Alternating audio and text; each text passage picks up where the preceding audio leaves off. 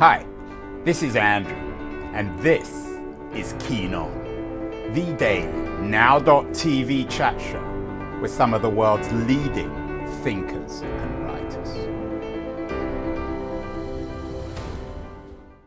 Hello, everybody. It is Thursday, January 26th on a bright, cheerful day in San Francisco, in spite of the sunshine, at least on the West Coast in spite of the fact that we are over COVID, or we seem to be over COVID, in spite of the fact that the economic numbers this week, in fact, today, are pretty good for the US economy, in spite of the fact that Joe Biden has kept the United States out of war in Ukraine.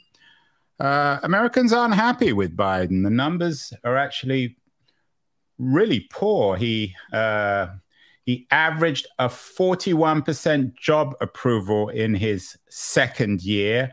Uh, when you look at the the averages, he's down there with Donald Trump. He's second from bottom after Trump, which is quite an achievement, really. Um, and his job approval ratings have been dropping in spite of the fact that things, at least in my mind, seem to be getting better in America. Uh, and when it comes to average job approval between the first and second years in office, he's way below Trump. He's right at the bottom uh, of the league table. Now, this polling was done, as always, by America's leading polling uh, company, Gallup. And as it happens, one of those strange coincidences, our guest today is the CEO of Gallup, Jon Clifton, who is also the author of a best selling book, Blind Spot The Global Rise of Unhappiness and How Leaders Missed It. And given that he's written this book about unhappiness and the American people seem to be unhappy, what better way to kick off our conversation with Jon Clifton than to ask him, Jon, why are Americans so unhappy with Biden? Seems to me, and I'm not, I mean, I'm obviously biased, I'm a progressive, I'm on the left, but we're after COVID. The economic numbers aren't bad. There are no foreign wars. Uh, what, what's going on here? Well, I think there are two things, right? The first one is there are a number of Americans right now that are concerned about inflation. There are a number of Americans that are concerned about issues like the withdrawal of Afghanistan. Um, there are a number of Americans that are concerned about corruption throughout government and have been for a number uh, of years, even dating back to the Trump administration, the Bush administration, even the Obama administration. So there's a lot of Americans that are frustrated right now with a number of issues. But I think on the other side of the ledger, if you ask Democrats why or explain exactly why uh, Biden's approval rating is only 41%, they might say because a lot of the times the things that need to be done aren't necessarily popular, uh, but it doesn't mean that these issues don't actually need to happen. Uh, so I think there's going to be a lot of debate on both sides as to why his approval numbers are the way that they are. Well, let's get to the book, Jon. It was a bestseller. Um, Blind Spot: The Global Rise of Unhappiness and How Leaders Missed It. You didn't miss it. A, a Gallup. You nailed it. Um, why do people? And and let's get beyond politics. Why why do so many people seem so miserable these days? People always I mean the glass is either half full or half empty, it seems to me. And you can always find reasons to be unhappy. You can always find reasons to be happy. Why do people, it seems to me at least, always now trying to present the glass as half full rather uh, as half empty rather than half full? If you don't mind, let's start with what it is that we're doing. And for the past hundred years, leaders have been obsessed with traditional economic indicators. We look at indicators like GDP per capita, whether or not countries are getting richer. We look at indicators like unemployment, whether or not people have jobs. But what we don't look at is how sad people are or how angry they are. And so, almost 20 years ago, we built indicators so that we could put a number behind how much stress there was in the world or how much worry there was in the world. And now that we've been tracking this in over 140 countries every single year, we see that anger, stress, sadness, physical pain, and worry has been rising for a decade straight. So, for those who believe that the pandemic has caused this sort of anxiety that exists in the world today, it exacerbated an already existing increasing trend. Uh, now, the causes behind it are a number of issues. Uh, the first one is the global rise of hunger. And again, many people believe that the war in Ukraine has actually caused a global hunger crisis. And if they believe that, they haven't been paying attention. It exacerbated an already existing hunger crisis. We do a project with the Food and Agriculture Organization at Rome, and what we find is that 20% of people were food insecure about 10 years ago. That number is now over 30%, and the trend has been consistently rising. Jon, can I just jump in on the yeah. food front? Because yeah, please do. One of the other modern features in America and in much of the advanced industrial world is obesity. So, is there a connection between the rise of hunger and the rise of obesity there when is. it comes to happiness? There is. I mean, uh, one of the this is what we call the dual burden of malnutrition because you can see the coexistence of hunger and obesity not just in the same uh, country but also in the same household in fact malnutrition can happen within obese individuals. And that's one of the reasons that we do see a global obesity crisis is because people are eating the wrong things. And one of the th- reasons that the global hunger crisis hides in the blind spot of so many leaders is because most people live in countries where obesity is the rising problem, not hunger. Uh, but it doesn't change the very fact that globally we see more people who are experiencing debilitating hunger than we have in the past 10 years. So while we were winning the war against hunger for 40 years, uh, we started losing it about 10 years ago. So moving on from hunger, that's not the only reason. That's one of the uh, the reasons mm. for this this global rise of unhappiness. What else uh, is making people so miserable, Jon, these days? Well, the second reason is global loneliness. And we went and asked a question to the world, and we said to people over the past two weeks, how many people did you interact with? How many friends and family did you spend quality time with? We had people come back and tell us over 100. We had people tell us 15. We had some people say two, but then there were the people that said none. In fact, we called a gentleman in Canada. And when you conduct surveys, of course, one of the questions that you ask is how old they are. And he said, You know, it's funny you asked me my age because today is my birthday, but you are the only person that I've spoken to all day. And that was just a random person calling, interviewing about his life. But how many people live just like him? We find that it's over 300 million adults don't interact with a single human being uh, throughout a two week period of time. In fact, last year at about this time, there was a woman in Italy. Uh, the police went into her house because mm. they were hmm. warning people throughout uh, the community about high winds that could actually cause serious bodily harm. And when they went into their home, they found out that she had passed away. And the challenge was not that she had died, but that she had been dead for two years. Um, and no one knew. And, and is, about- that, te- is that Jon mostly a generational thing? Is that mostly of those 300 million people who don't see someone for, for more than two weeks at a time? Uh, do they tend to be over 60, over 70? This definitely is generational. We do see that people have the most friends in their life when they're young. And we do see that people who are older tend to have a fewer amount of friends. But the question is, does it need to be that way? Because when we ask adults, especially here in the United States, where's the single place where you're most likely to meet a friend? Again, in their answer trumps friends of their, uh, the parents of their children. It trumps religious places, or excuse me, places of worship. The number one place is the workplace. But we still have too many leaders who don't believe that people should make friends at work.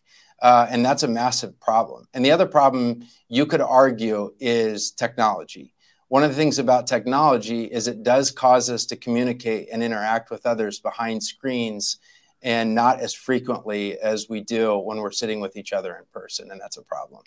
It's interesting you bring up technology. We've had Sherry Turkle on the show uh, a number of times over the years. She's perhaps the world's leading expert when it comes to the issue of whether uh, AI, whether smart machines can fix loneliness. Um, she's ambivalent. I would assume that even a smart machine is better than than nothing in terms of improving people's loneliness. We have the rise of these bots, these robots, which uh, keep particularly uh, which are designed to keep old people company. Particularly, I think in Japan.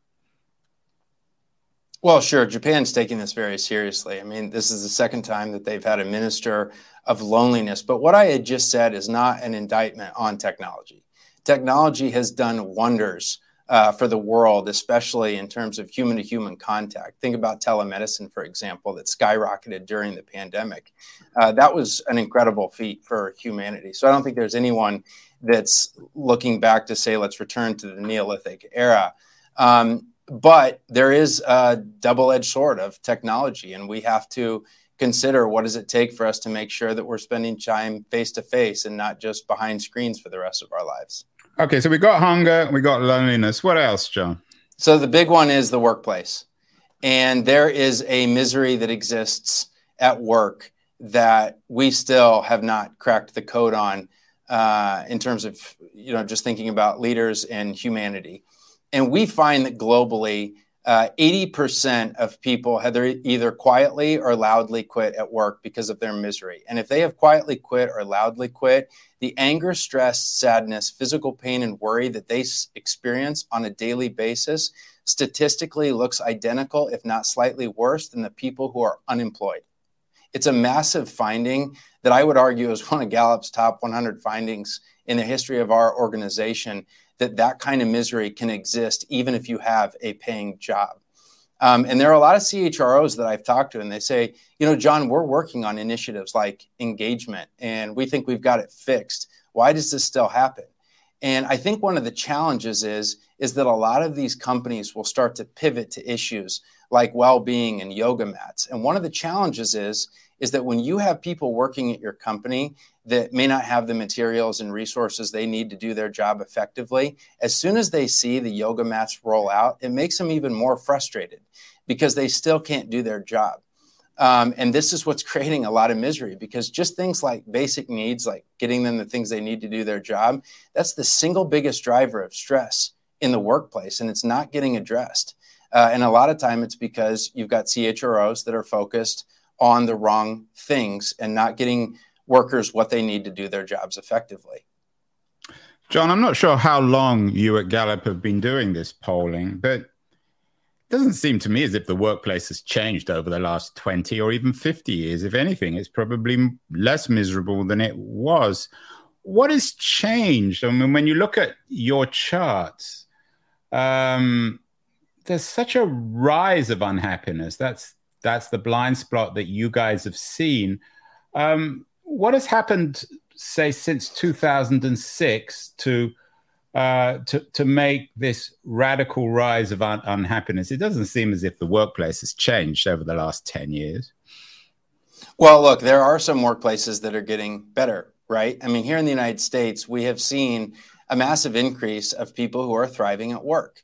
Um, and I think one of the big challenges is what you could see is or consider an inequity in the workplace. And when you have people who are completely miserable at work, and oftentimes that misery is driven by whoever your boss is, uh, and you've got to compare to people who are absolutely thriving at work, I think that deepens the frustration and misery that they're experiencing. And remember this if you ever think that work uh, is something that's, I, I, don't know, some have referred to this as kind of uh, a mundane or quotidian aspect of what we're looking at in terms of what makes a great life. Remember this when you look to see how many hours we spend working in a lifetime, we spend roughly 110,000 hours. That's one assessment uh, done in Australia.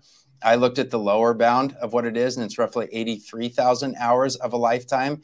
That's anywhere between nine to 13 straight years of our life. The only thing we do more is sleep. So, how you feel on an ongoing uh, basis at work impacts your overall life. And the last thing I'll say on that, it doesn't only negatively affect your life, it negatively affects those that are around you. We ask people who are totally miserable at work, um, does the stress of work cause you to behave badly with friends and loved ones? And roughly two thirds of them said yes to us. And that's a massive problem. So the misery of at work, just because your boss can't email you after five o'clock, doesn't mean that you're not taking it home with you afterward and making those around you miserable. So, yes, there have been massive improvements. But from a behavioral and emotional standpoint, those improvements have not been seen uh, at a massive scale globally. Jon, we've done a number of shows, in particular with my old friend Julia Hobsbawm, who's one of the world's leading authorities now on the shift from uh, the office as workplace to home, on how people's working circumstances have changed. in your experience at Gallup, in terms of polling, are people more or less miserable working from home? Well, I think working from home is creating a paradox. And I would call it the hybrid work paradox or the working from home paradox, which is this. Um, we know from time use studies by the government, there are a number of academic studies that people who work from home, they do indeed spend more time sleeping, they spend more time working out. They spend more times with loved ones. And we see that they have less sick days at work and it increases fertility rates. All of what makes it amazing is no surprise that there are other studies that find uh, that either working from home or having the ability to do hybrid work is the equivalent of an 8% increase in your pay. I mean, it's amazing what it does.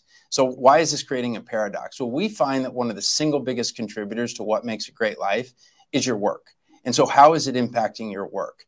At the beginning, we did see that engagement and well being rose and burnout declined. But that said, we are seeing for the first time in the history of our database, or at least in the past decade of tracking, engagement declining. And it's happening seriously with hybrid workers and remote workers. Why?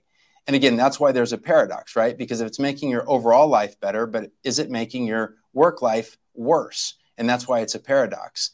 Uh, and I think it boils down to communication. There's a great study by Microsoft where they looked at communicating asynchronously. And what they found is what we all kind of had a hunch on, which is the very fact that when we communicate asynchronously, we understand each other less. We get more frustrated with each other easily. And so until managers can improve the way that they communicate with the people that they work with asynchronously, I think all we're going to see is an ever growing declining trend uh, in terms of uh, worker well being.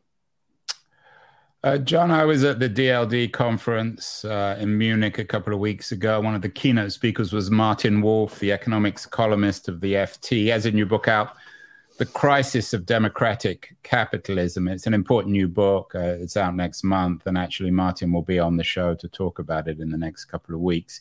He began his speech at DLD. I'm not sure if he cited Gallup numbers, but he suggested that there is a connection between the crisis of democratic capitalism and this rise of unhappiness.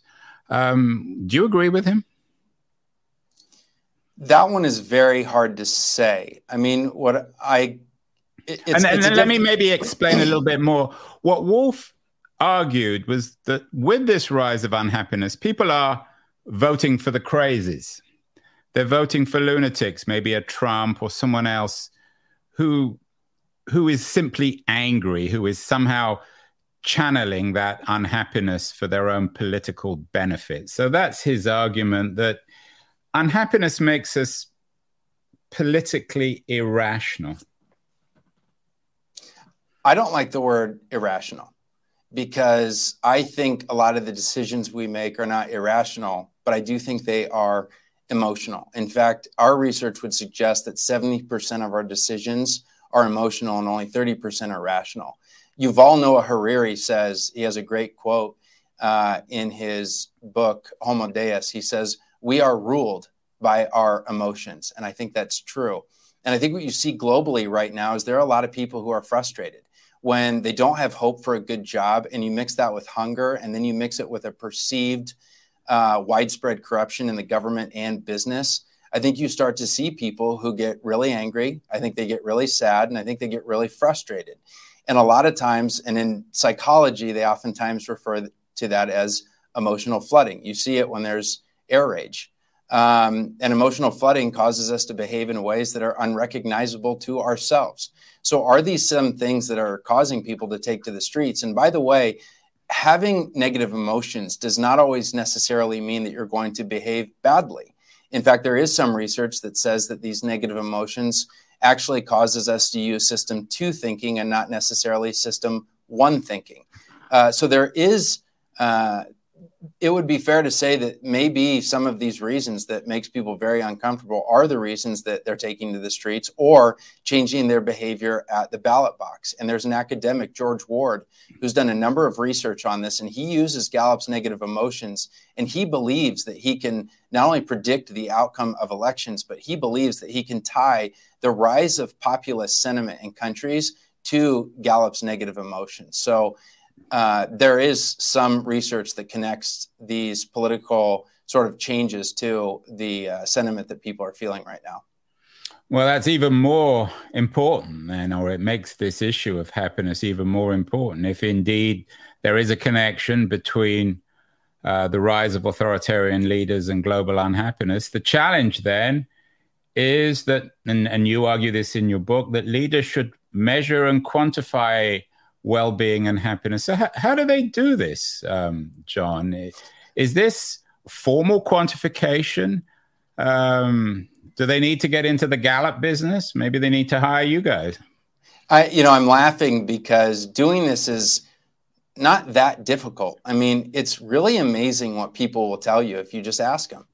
Uh, for every speech or every group that I've ever interacted with, it's it's amazing how fast the audience turns into methodologists and they're curious about how we do this. It's also amazing how little they challenge much of the data they consume, like unemployment. And it surprises many people to learn that unemployment is actually measured in a very similar, similar way. The unemployment statistics that comes out by the US government is actually a survey. So instead of asking, Do you have a job? we simply ask, Tell us about how angry you are, tell us about how sad you are. And what's remarkable is the candor that people will have with a complete stranger about how they feel and we see it all over the world. Um, so that's really what we're doing is we're just sitting down and talking to people and listening to them and the book actually opens up about a conversation that we have with a woman in vietnam. We ask her about her job uh, we ask her about her frustration in life and one of the questions that we ask her is about how much joy she experiences life. And she broke down and cried and she said no one has ever asked me about whether or not I'm happy. And this goes to show that one of the biggest issues that we have in the world today, alongside global inflation, alongside a pandemic that just won't go away or war, is the very fact that there are so many leaders in the world who just don't appear to be listening. And people are doing everything they can right now to be heard. Um, and we see that in every single interview that we conduct. You say people are want to be heard. They've got social media. Maybe they're just getting into the habit of being heard and whining all the time. So when Gallup comes along, it gives them a good excuse again to, to manifest their unhappiness. What right, Jon, do people have to be happy? Humans have always been unhappy. It's the nature of our species. Why do you even assume that we should be happy? Well, before I get to that, I want to answer that question because you you brought up a great point, which is people have Twitter, people have Facebook, and they are communicating more than ever. I mean, there are literally billions of tweets and texts, and they're mostly whining on them, t- telling everyone where the injustice is and who they're angry with, and and how they we are. need to how we need to shut other people up for one reason or another. And I think you know there was a study that was done by Pew that said one third of all tweets are political. But I think even though, you know, since the Gutenberg press more than 500 years ago to when Marconi sent that first signal across the Atlantic, I think humanity has perfected communicating, but how have we evolved in terms of listening? I think there are two very distinct concepts.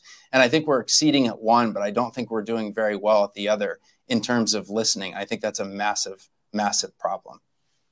Max Weber, the great German sociologist, invented the term disenchantment to make sense of a, a post religious world. Um, religion always solved this problem. And since the majority of people, maybe outside America at least, aren't religious anymore, do we simply need to reintroduce religion and the idea of heaven and hell if people are to um, to to make more sense of their happiness and unhappiness on this earth?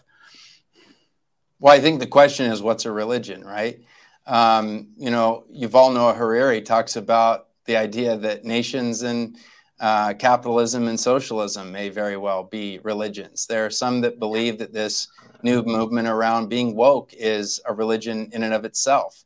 Um, and so I think what the reality is, and we see this in much of our research, is the imp- importance of purpose in someone's life. And we actually went out and tried to capture this concept of what Aristotle once called eudaimonia or eudaimonia. And trust me, I've said both words to many audiences, and I get corrected either either way I say it. So I'll use them both. Um, but we went out in the world and asked people about whether or not their life had purpose. And what was incredible is the it was unanimous among the entire world. And we quit asking the question because such high percentages of people were saying, "Yeah, my life has a purpose."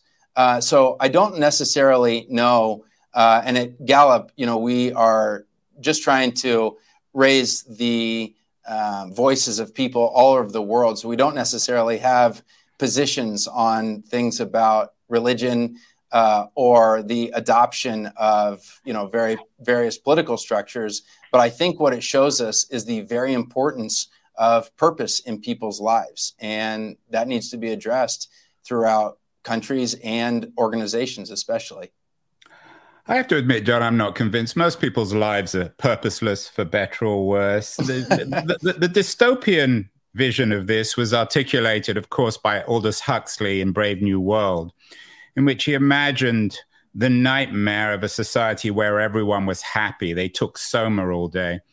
Um, would this world be a, a utopia or a, a, dystopia? We certainly have the rise of happiness pills. There's a generational quality to this. I think more and more young people are taking pills to cheer themselves up. Uh, are polls like yours and books like yours perhaps leading us blindly and blind spot into not utopian, not utopia, but dystopia, a world where everyone's cheerful? Well, so your original point where you said that you believe that many people's lives are useless, don't you think that's? I didn't rather... say useless. I, there's a difference between useless and without purpose. People live and they die doesn't mean they live without purpose but the idea of purpose itself I, to me is is deeply problematic i don't know why they would want to have purpose uh, outside of a religious context which religion solved that one but why would they not want to live in a world without purpose especially if over 90% of people say that they do feel like their life has a purpose 90% of people i think you, you suggested say that they want their life to have a purpose. No, they, no, they believe their life has purpose. Well, then I'm wrong. Purpose. Then you're right on that. But what, what does that even mean? Have a purpose? Make the world a better place? Be good parents? Make a lot of money? Um, make a lot of noise? I think that's the very beauty of it, right? Which is how you serve your purpose is up to you. I mean, how you and I see our purpose in life is going to be very different. Um, you know, and the other thing is, is that when people talk about the misery of work, I talked to somebody recently and they said, look, Jon, aren't people miserable because they do a lot of meaningless work? And I said back to them, if that's true, then why is it when we did a global survey and we asked people whether or not they enjoyed the work that they do? 80% of humanity, it was actually well over 80%, said they enjoyed the work that they do. So if they enjoy the work that they do, yet they're miserable, it means that the work that they're doing is not what's making them miserable. It's something else in the workplace that is making them miserable. So many see that the work they're doing may very well be their very purpose in life, or raising a family, or giving back to their community. Um, and again, this is why the subjective aspect of this is so critical in terms of defining an individual's purpose. Let's end, Jon, uh, with Soma, with the idea that um, if you're right and that unhappiness is the defining quality of our age and we need to change it, how careful should we be about doling out the happiness pills? Very, very.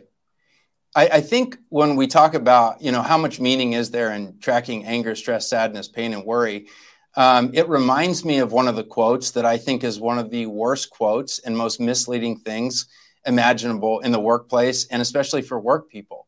And it's the quote that says, Find a job that you love and you'll never work a day again in your life. Uh, I think it's completely false. And I think it's completely misleading because it assumes that work uh, means that we'll never have stress, anger, sadness, or pain. And that's wrong.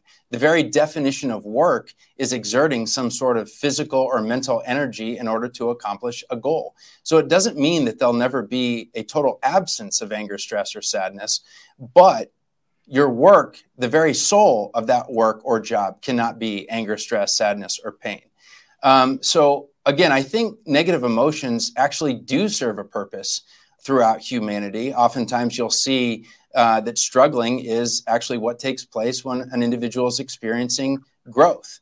Uh, so I think we just need to get a lot more familiar with these sentiments, get a better understanding of how the brain produces many of these things, why they cause us to behave and act the way that we do. And I think it'll do a lot of good for humanity. Excellent.